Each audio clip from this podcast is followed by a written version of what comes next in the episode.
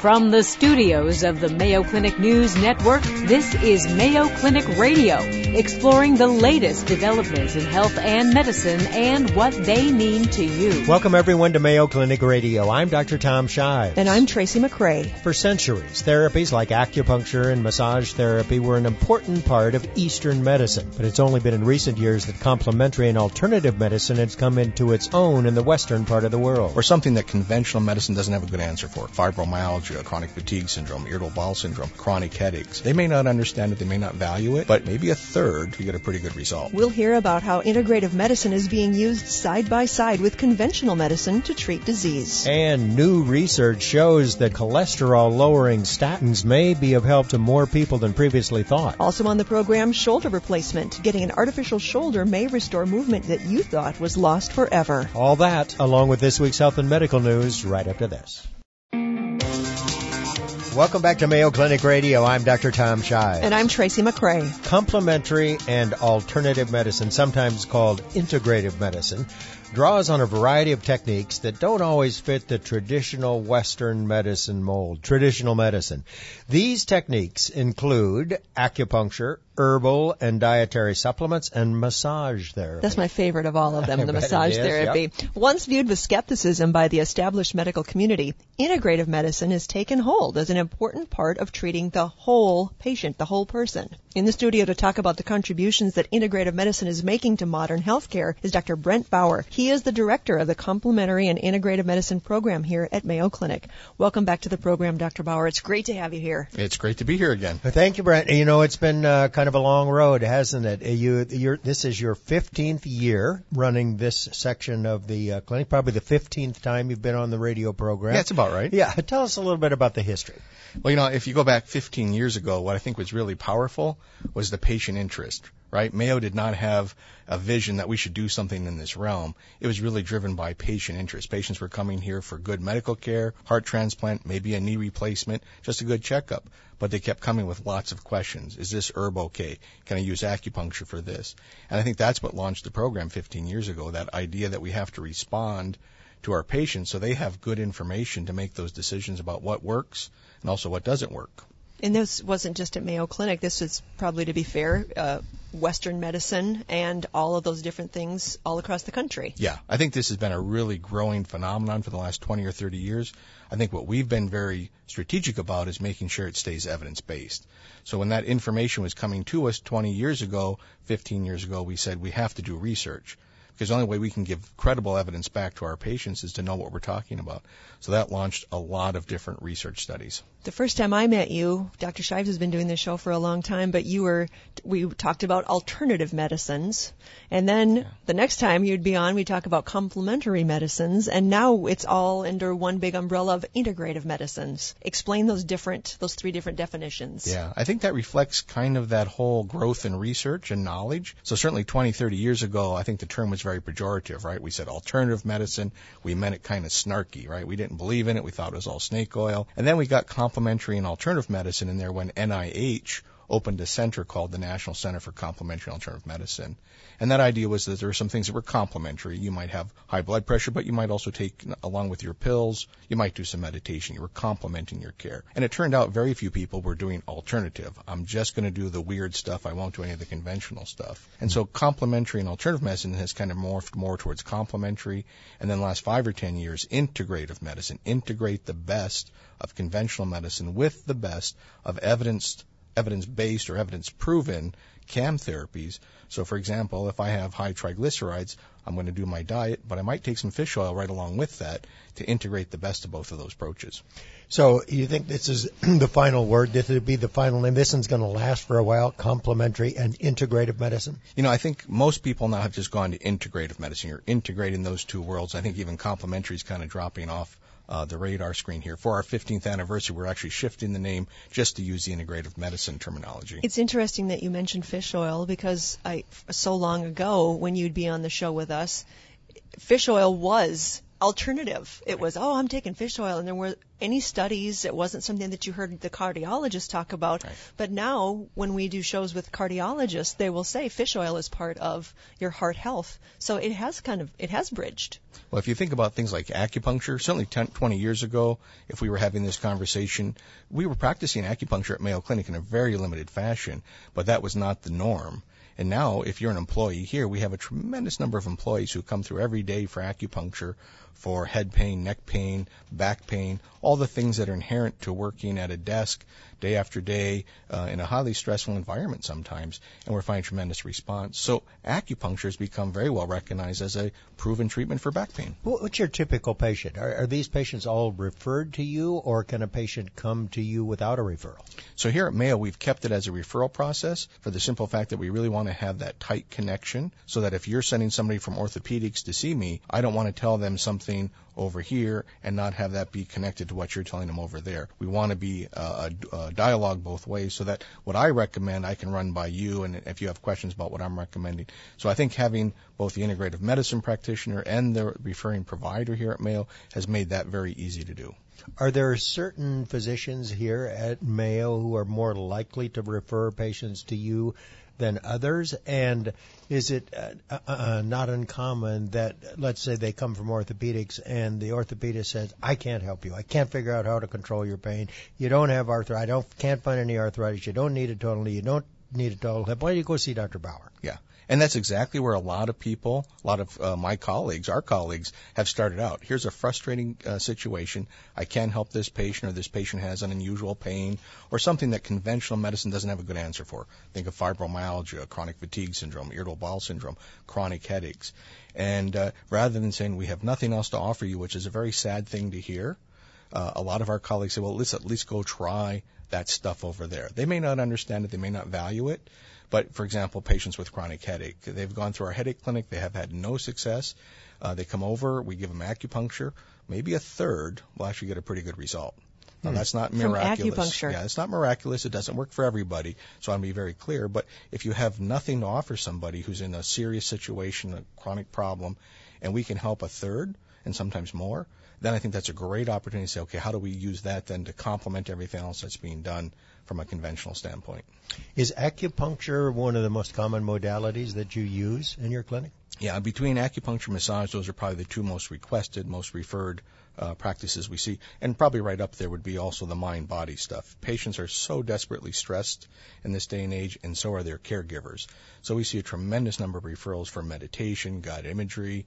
Uh, we do a lot of different things, uh, and we have a lot of support from our patient education folks who've created DVDs and CDs we can give our patients so they can go home and practice guided imagery or uh, meditation. Yeah, because if it's just a skill, and if it's something that you didn't, you weren't taught by anybody, it is something that you can learn quite easily.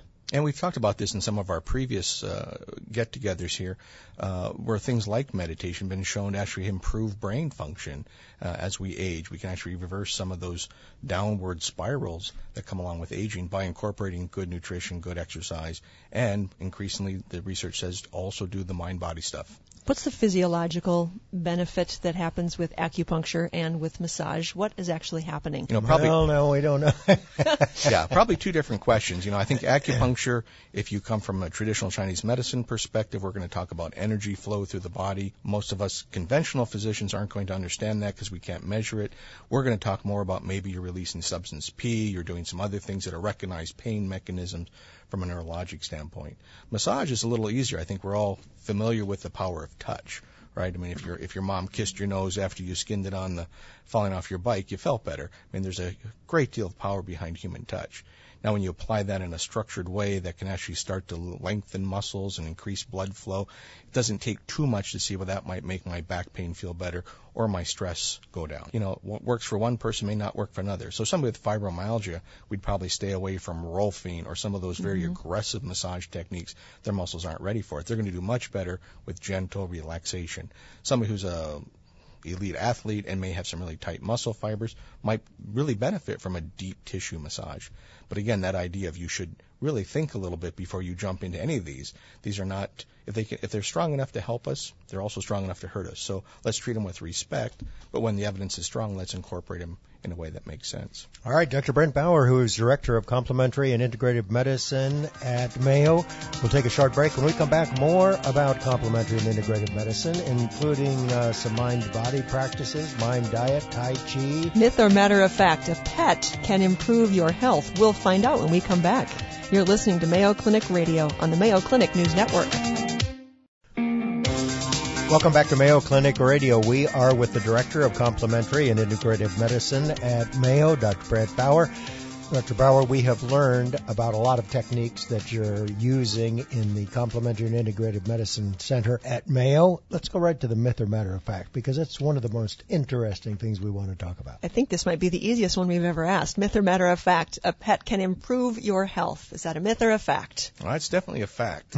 uh, you know, right now we have about 15 animal or, or dog and owner teams that are visiting patients in the hospital because even beyond owning a pet, having a pet visit in the hospital has been shown to reduce stress, promote healing, and certainly improve, improve satisfaction. So there's definitely something special about having an animal. For most people, dogs or cats, but a lot of studies have looked at how do people who have pets fare compared to those who don't. And in almost all those studies, people who are pet owners tend to live longer, live better, have higher quality life. And you said there's 15 dogs that are working at Mayo Clinic? Yeah, so Mayo Clinic in Rochester, we now have 15 teams. There's a similar number at Arizona and our Florida. And throughout the Mayo Clinic health system, uh, we just have a growing number of dog owner teams who are meeting the needs of our patients in the hospital setting and increasingly outpatient setting as well. So they just go around to the different rooms in the hospital and visit patients? We, we probably have requests for about 20 times what we can actually meet. Wow. So we're always looking for new new dog uh, owner teams who want to go through the certification and become part of that process. The, the volunteer aspect to much of what goes on here is just tremendous. Uh, besides the dog teams, we also have a number of volunteers who've been certified in caring hands massage. That means they can go into a room and just do a very gentle hand massage for the patient or the family members who are often equally stressed as the patient. So tremendous opportunities here from our, our volunteers, and a big shout out and thanks to all of them. Have you ever thought about having a Mayo dog, getting your own dogs, a kennel here at Mayo? Tom, Tom as usual, you're way ahead of the curve. In fact, uh, I think next uh, sometime in the next week or two, we should actually have our first institutional therapy dog, a dog that we will own and make it much more available with one of our trained staff to go and visit patients when the volunteers aren't available. And what kind of a dog will that be? Golden Retriever. Oh, beautiful dog. Yeah, beautiful dog. I bet. Is it a pup? It's probably grown. Uh, about Not three years old, and and super well trained because as you can imagine, we have to have a tremendous amount of training to make sure that a dog that's going to spend a tremendous amount of time, especially with kids, but also older folks, uh, these dogs have to be trained uh, at a very very high level, and also the owner, the uh, the the person who's going to bring the dog to the bedside. It's a great pairing, and it takes a lot of a lot of dedication to do it well. Before the break, Dr. Shives brought up Tai Chi. Mm. And uh, is that something that I've tried it once, but is that something that you're recommending for patients? Absolutely. So, I mean, Tai Chi is you know founded in a traditional Chinese medicine, martial arts, uh, very flowing movements. A lot of patients have heard about yoga, but have a hard time doing it, especially if you're older, right? It's hard to get in some of those poses, maybe a little intimidating. tai Chi is much easier, much well, not much easier, but the the flowing movements you get the same benefits in terms of flexibility, the deep breathing, the meditative aspects. But we also know from a number of studies, older patients will fall less if they're trained in Tai Chi. So if we start to think about aging and we want to do this aging well, I really recommend Tai Chi for almost all of my patients over the age of 50.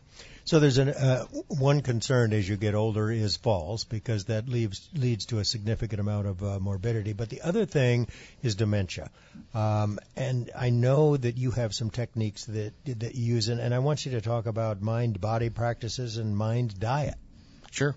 So a couple things we know from a number of studies uh, looking at brain volume, for example. It's one marker for how our brains, how healthy our brains are. We know most of us, our brains shrink as we age. Probably doesn't happen to orthopedic surgeons, but well, that's why it feels like something's rattling around in there. No comment. Continue, Dr. Bauer. but but for most of us, our brains would tend to shrink with age. Now, there's been a number of studies where people have followed patients who actually do a mind-body therapy on a daily basis, and in those patients, the shrinkage is much less. So that we start to recognize that using that stress response which is negative to the brain. The reverse of that is the relaxation response. People who practice a mind body practice on a regular basis are probably actually preserving some of their brain function. Mind body therapy, you call it? And, so and any, what is that? So anything, if you think about meditation, uh, yoga, Tai Chi, uh, guided imagery, some of the biofeedback devices that you can put on your computer and measure your stress levels. All of those are trying to train the, the mind body connection, if you will. Guided imagery? So, guided imagery, if you even just think about something pleasant, you know, close your eyes, you're on a beach, hear the waves, feel the warm sand, the brain will quickly perceive that as real just like it'll perceive negative things real. If we sit here and think about the IRS coming to our house tomorrow, we'll create a stress Stresses response. You, yeah. But if we think the opposite, if we do a guided imagery to something positive, you'll get the reverse of the stress response. You get the relaxation response. And that's probably what's helping protect our brains, reduce our stress levels, help our blood pressure, do all these cool things. I have to say this just bumps right up against one of the favorite my favorite things I have ever learned from this program, and that's the word telomeres. It's, it's a pretty great word to be able to trot out at a cocktail party. So Yeah. explain. Sure. Well, if you remember our conversation from a little while back, Yeah. we were talking about the work, especially of Dr. Dean Ornish, who did a large trial with uh, men who were older, actually had prostate cancer, had them do nutrition, whole foods, plant based, daily exercise, but 60 minutes every day of a mind body practice. So they did yoga, they did meditation, whatever they wanted to. And he followed them for five years, and what he showed was that comprehensive lifestyle approach actually made the telomeres get longer. And if you remember, the telomeres are, in a simplistic way, the caps on the ends of our chromosomes. And those caps help protect our DNA. And those caps tend to shrink from poor nutrition, stress, aging, everything in the kind of American life. Environmental. So shrinking those makes our DNA more fragile, can ex- can expose the DNA. The DNA can break off. So future cells are not as healthy. We get aging. We get cancer. So his study actually showed we could regrow those telomeres. We can actually start to restore at a genetic level our health. What about mind diet? So the Mind Diet was a specific study just got published uh, not too long ago. A group of researchers looking at the effect of diet on Alzheimer's. And what they looked at was basically kind of a normal American diet, more of a Mediterranean diet, and then a Mediterranean diet that had a little more emphasis on things like berries, more fruit, uh, strawberries, blueberries in particular. And what they showed is the normal diet has a certain association with Alzheimer's risk. If you eat a Mediterranean diet, you had a reduced risk, but the diet that emphasized more berries and some other specific foods actually had a much more dramatic reduction risk of Alzheimer's. So you can test that. Did you test these people, or did someone test these people over time to, Yes. So to they- see whether or how their minds were working? Exactly. So they started out at a baseline, everybody got their cognitive function tested, and then they followed these different groups on these different diets. And so I think what it's coming back to, I think if you look at the Ornish work, if you look at this work with the mind diet, uh, the more we read and the more we learn from these studies, it really seems a lot of aging is under our control. So obviously we've always thought about don't smoke, you know, try and exercise, try and eat healthy, but I don't know that we've always acted on that. Now it's starting to become very powerful that if we're going to live longer, which many of us will, let's go for the quality of those years. And it turns out you better think about nutrition, exercise, like we've always sort of said from a conventional standpoint, but let's throw in the mind body as part of that. And I think we've got a much better blueprint for how to make those next 10, 20, 30, 40 years even better. Tell us how your department has, has grown over the past 15 years, and what does the future hold for complementary and Yeah. integrative medicine? Well, if you think way back 15 years ago, the first time you and I had this conversation, You were it. I was pretty much it, uh, and, and and that's kind of a scary thought uh, for a lot of reasons. Uh, but actually, it's grown very nicely, and, and it's grown in response to the fact that patients are asking for these things. So now we have uh, half a dozen massage therapists, a half dozen licensed acupuncturists, a number of physicians uh, who practice uh, acupuncture, other therapies, nurses who do our mind-body training, uh, courses, uh, books, DVDs. I'm going out next month to record some lectures for the great courses uh, on integrative medicine. So you think of the reach, the number of people being touched, literally in the millions per year. So it really is a fantastic growth, all in response to the fact that our patients are interested, the science is growing, and it makes sense if we're going to meet the needs of our patients. The director of the Complementary and Integrative Program at Mayo, Dr. Brent Bauer, thanks so much for being with us. As always. Congratulations, too. Thank you. It's been fun. Coming up, the latest health and medical news with Vivian Williams. You're listening to Mayo Clinic Radio on the Mayo Clinic News Network. Is there a difference between men and women when it comes to Alzheimer's disease and concussions? Plus, stroke. Fast treatment is key. This is your Mayo Clinic Minute. The brains of men and women are different. A study from Duke University shows women with mild cognitive impairment, a precursor to Alzheimer's disease, decline faster than men. Scientists now want to find out why. Concussions are also different for the sexes. A University of Michigan study shows women have worse symptoms symptoms and do worse at preseason testing than men. Mayo Clinic sports medicine expert Dr. Edward Laskowski says there are likely many factors and more research is needed to find out how to help the recovery process. Now here's something you may have heard before. When it comes to stroke, Time is brain, so you need to get treatment fast. Researchers say patients are getting in faster, but there is still room for improvement. If you have stroke symptoms, call 911. For more health news, visit the Mayo Clinic News Network. I'm Vivian Williams. Welcome back to Mayo Clinic Radio. I'm Dr. Tom Shives. And I'm Tracy McCray. Two new studies published in the Journal of the American Medical Association suggest that even more of us should be taking cholesterol lowering drugs known as statins. Why? Well, to prevent heart attacks and strokes, the big killers in the United States. Now, if you're not already on a cholesterol lowering drug, should you be? It's time for a Mayo Clinic second opinion, Tom. Not just from an orthopedics guy, but from a cardiologist. From someone who knows. Yes, joining us in studio is Mayo Heart Specialist Dr. Stephen Kopecky. Welcome back. Thank you, Tracy. Thank you, Tom. Always good to have you on the program. So I thought this was quite interesting. The studies suggest that maybe up to two thirds of adults in this country ought to be on cholesterol lowering drugs. Tell us uh, your opinion about the, these new studies. Yes. Well, they looked at an interesting way, Tom. They call they looked at it through QALYs, quality adjusted life years, meaning that how much longer can you live with a good life? You know, it's no good if you're living but you're in a nursing home demented, you know. So they said, how much help can we help people by giving them a statin? And one of the uh, bellwethers we look at is like dialysis. We think it's worth doing dialysis on patients or coronary bypass on patients with severe disease if we spend about $50,000 per quality adjusted life year. So they looked at it that way. And they said, you know, if we give everybody a statin, how much are we going to benefit them? Well, they said if right now the guidelines say if you have a 7.5% risk for having a heart attack or a stroke in the next 10 years, you ought to go on a statin. Well, in Europe, it says if you have a 5% risk, you ought to go on a statin. So they're a little more aggressive than we are. So this is what the paper kind of looked at. And they said, well, you know, if you even go down to 3% chance, it would cost a little over $100,000 for a quality adjusted life year to have you on a statin to prevent a stroke or heart attack. So you ask yourself, what's it worth in me? How much is it worth in me to prevent a heart attack or a stroke over the next 10 years?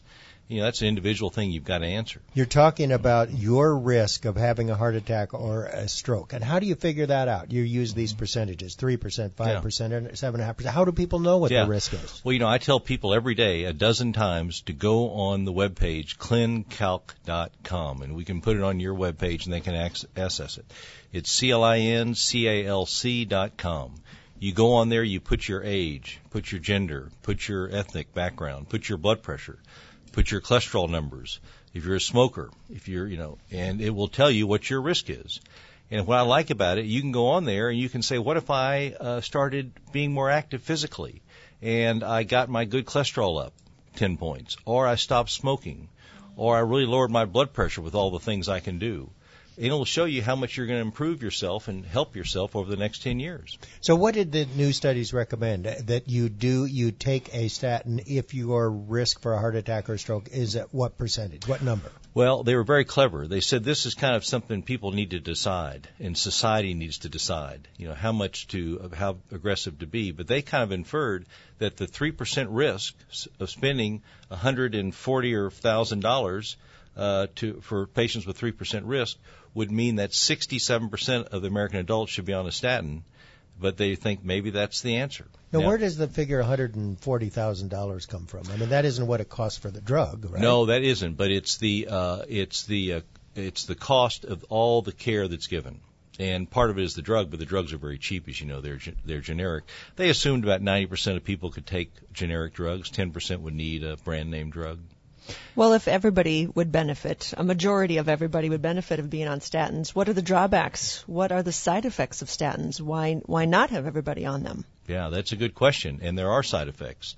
And the big one is muscle aches. We can get muscle aches. You got to realize that you wake up one morning, you can't move, you feel like, oh my gosh, what did I do yesterday? Did I, you know, chop down a tree in the backyard? It may be the statin. You get off it for a month. If it gets better, then you know you you talk to your doctor, of course, before doing anything. The other thing is diabetes. You're more likely to get diabetes, and they actually go into that in this article. They say that if we uh, if we treat everybody, how much more diabetic cases would we get? And the bottom line, Tracy, is that when you take a statin, you only get diabetes from it if you're at risk for diabetes anyway. And in one large study, you got it about two months earlier mm. on the statin than you would have gotten it off the statin. There's issues about memory problems. Everybody's worried about memory, especially me. the um, but all the studies have shown that there is no memory difference when, when they uh, assess it, you know, objectively. So there have been some long-term studies on people uh, taking statins and the no serious long-term consequences other than maybe the things you have mentioned. Yeah, long-term, like three, four, five years, yeah. not 20 years. Okay, so we still that answer still isn't in. Yeah. Uh, what about are, are there uh, things that need to be monitored when you're on a statin drug? Uh, any blood tests you need to have, et cetera? Yes, uh, the FDA recommends the first time you get your blood checked, two or three months later, get your liver blood test. After that, you don't need to check anymore since usually the liver blood test is going to be abnormal first off in the first couple of months. After that, you're okay. And if that's bad, you got to stop it? Or switch to a different one? Uh, yeah, it depends on how bad it is, and you talk to your caregiver. But if it's about five times higher than normal, then you ought to stop it and follow it there are so many different statins out there on, on the market. And you see several of them advertised in mm-hmm. the radio and the TV. How do you know what if in, in if you're in your uh, your office? How do you know what statin to give a particular patient? Well, we usually pick the most potent generic statin, which means it costs you very little.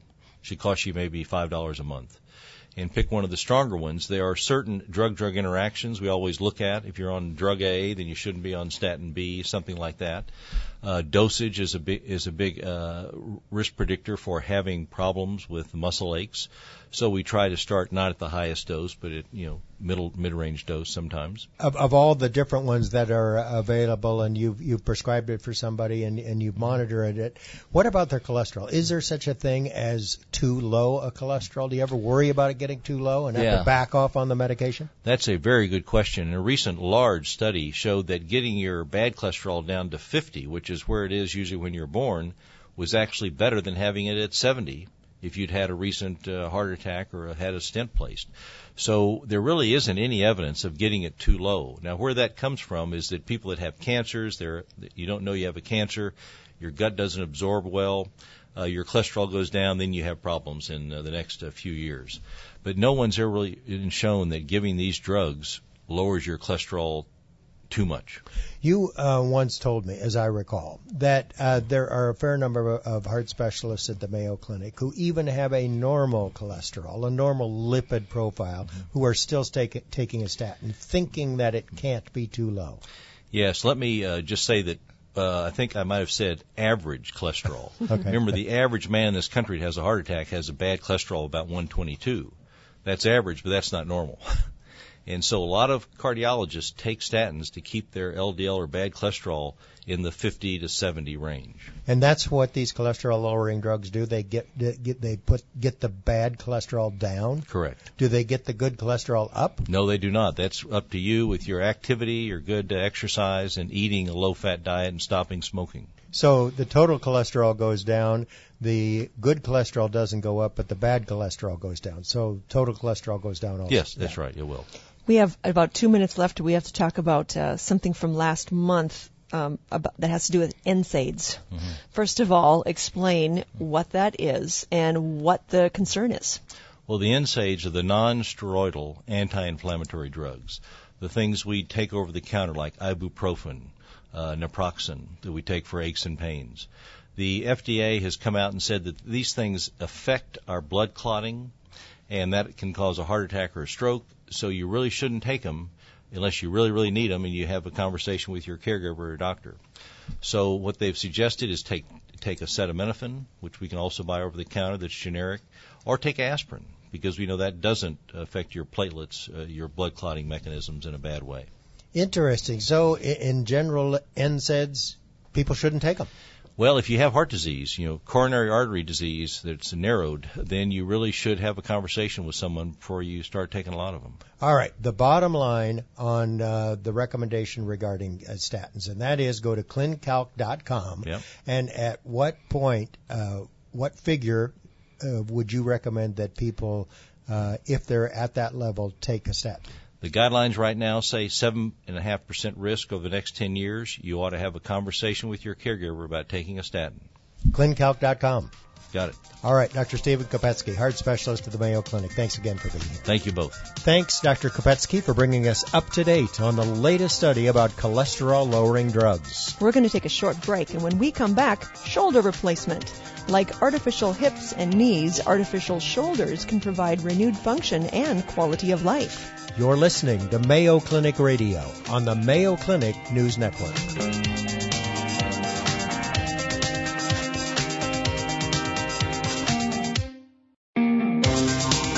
Welcome back to Mayo Clinic Radio. I'm Dr. Tom Shives. And I'm Tracy McCray. Tracy, as you know, there are lots of things that can go wrong with the shoulder. Some of them relatively minor, some of them pretty serious, and there are some things that get worse as we get older. One of those is arthritis. There are lots of things that shoulder surgeons today can repair and can fix, but when it's all said and done, if it can't be repaired, there is an alternative, and that is shoulder replacement surgery. And it's gotten so much better than it used to be, and there are more replacement options than there used to be. Yeah, here to talk about shoulder replacement and how it how it's decided upon and is is brought about is Mayo Clinic orthopedic surgeon Dr. John Sperling. Welcome back to the program, Dr. Sperling. Wonderful to be here. Thank you for. Having me. Is there anybody me. in this world who's done more shoulder replacements than you have? I don't think so now, Tom. Is that what you spend most of your time doing? I do. I do lots of shoulder replacements in my practice. I'm I'm fortunate to be able to do that. Who is your average patient? Is there an average patient patient for shoulder replacement? The average patient that I typically see is a patient in their 60s, 70s, or 80s who've worn out their shoulder during the course of their lifetime. That's the typical patient that I've seen. Uh, we see some younger patients as well, but the majority of people are folks that hardworking folks that have just worn out their shoulders during the course of their lifetime. So it's not a single accident slipping on the ice and then we have to repair the shoulder or replace the shoulder. It's that it's cumulative. It's both. It's both, Tracy. Hmm. So it's patients who've worn out their shoulders during the course of their life, and then we also see people who fall, break their shoulder, and the best treatment for them is to do a replacement rather than uh, trying to fix it. Too many pieces to put back together. Exactly right, Tom. What about a teenager, a college athlete, or somebody who snaps their shoulder, and and that's not replaced though, is it? No, it's not. Most of those uh, patients have uh, dislocations of their shoulder, they slip out of joint. Although we do some see some younger patients who continue to dislocate their shoulder or have had uh, other injuries that can develop arthritis at a young age, and we've seen a number of those younger patients uh, sent here, and that can be a challenging problem balancing their desire to be very active, yet at the same point uh, desire to have pain relief. So the majority of patients that you see and have a shoulder replacement have arthritis. Most of them wear and tear osteoarthritis, some of them rheumatoid.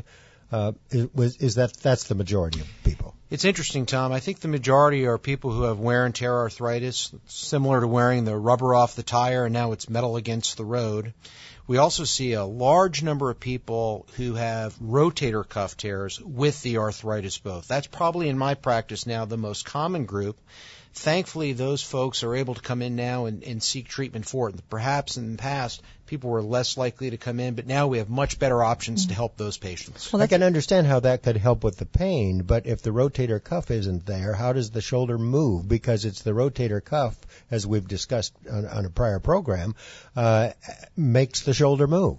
And if it's gone, how does the shoulder work? It's interesting, Tom. There was a uh, brilliant French surgeon who came up with this concept called the reverse arthroplasty of the shoulder. So in the standard shoulder replacement, we put the ball where the ball is and the socket where the socket is. And Paul Grammont had the idea to use the outer muscle in your shoulder, the deltoid muscle, to help you raise the arm.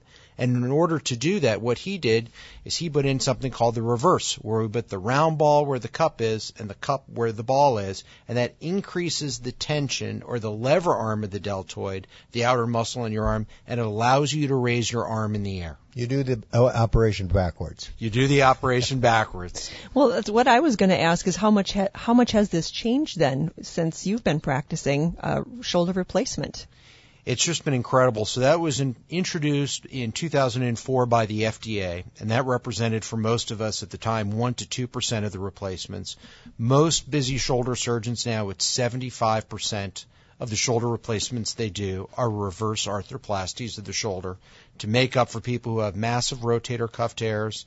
It also helps us when people are missing a lot of bone from the shoulder to be able to get better fixation. So it's it's revolutionized what we can do. That's a lot of change in 14 years. Uh, um, for 75% of them to be done that way now, that's impressive it's amazing. And with the technology and with better anesthesia, the cases used to take two and a half hours to do. Now it's a one hour surgery. It's one night in the hospital, an arm just in a little soft sling for six weeks. So before 2001, when he had this great idea, were these surgeries just not as successful? Did the patients just not appreciate their surgery as much when they were done? That's right, Tracy. What we used to do back then is just to put a, a, just a simple metal ball in there, a partial replacement. But that never allowed people to raise their arm in the air. Plus, many people continued to have pain because of the metal rubbing against the bone. And this idea actually allows you to do both. It allows you to give pain relief to resurface both sides of the joint, but also more importantly, restore function. So these are people who couldn't raise their arm in the air before and now have the ability to raise their arm. So the surgery itself uh, is really transformed the way we're able to take care of patients. So it's interesting that it used to be that the surgery wasn't all that successful because you couldn't repair the rotator cuff. Now you can do the surgery differently and it doesn't matter if you have a rotator cuff. That's exactly right, Tom. It's wow, just interesting. It's just changed our entire mindset and how we take care of these patients and has really provided some great options for our patients out there. So, in the past, you had said, you know, if it was a rotator cuff, they could maybe put off the surgery for a little while.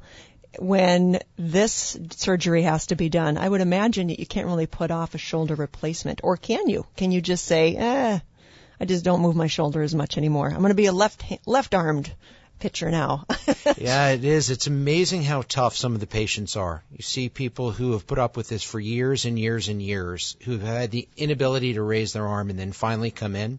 And I think in the past, shoulder surgery had a bad name. Huge open incisions, people in slings for three months at a time. Very painful, but this has really transformed how we take care of people and we can get them back faster. I would imagine then if they have maybe, if there's some I'll say stubborn people who haven't been in mm-hmm. for a while, that there might be some atrophy of some of those muscles that would support a healthy shoulder. Does it involve a lot of rehab? Yeah, there, the one really nice thing about this too is all the rehab can be done on your own at home. So in my practice, I just have a family member, a friend, a neighbor do the therapy for them. They don't have to drive to a specific physical therapist. And I think like anything, our enthusiasm with this, we've seen great results, but it also has to be tempered by the fact that the, the driver on surgery is pain. And mm. patients come in, they want pain relief. That's the reason we do it. And uh, we try to use the procedure in these areas to help people uh, improve the pain as well as function. What's the most number you've done in one day? I've done eight in a day. Oh my gosh, eight in a day. And how many? Do you have a, a, any idea in your head how many of these you've done total?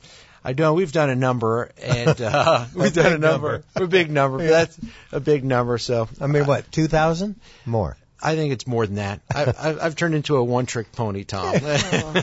He's orthopedic, that's, guys. That's who you want doing yours. I can tell you that. Well, I hope I yeah one-trick pony. I hope I never have to come and see you. But if patients uh, do find themselves with a lot of shoulder pain, and they heard of somebody else who did a shoulder replacement, uh, what should they weigh out to consider to come and see you? Well, I think it's it's anything. It's the patient's comfort with the surgeon they're seeing in that regard. That's the most important thing. Them being comfortable, uh, and then asking the the surgeon the critical questions that you hear frequently on this program, so they're well informed about that.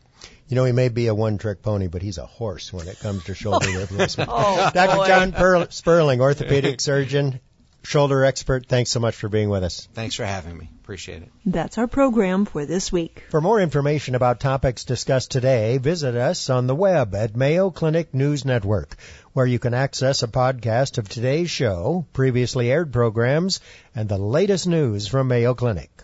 Have a question about health and medicine for one of our Mayo Clinic experts? Tweet us anytime at hashtag Mayo Clinic Radio or send us an email at mayoclinicradio at mayo.edu. We'll be answering your questions in upcoming programs.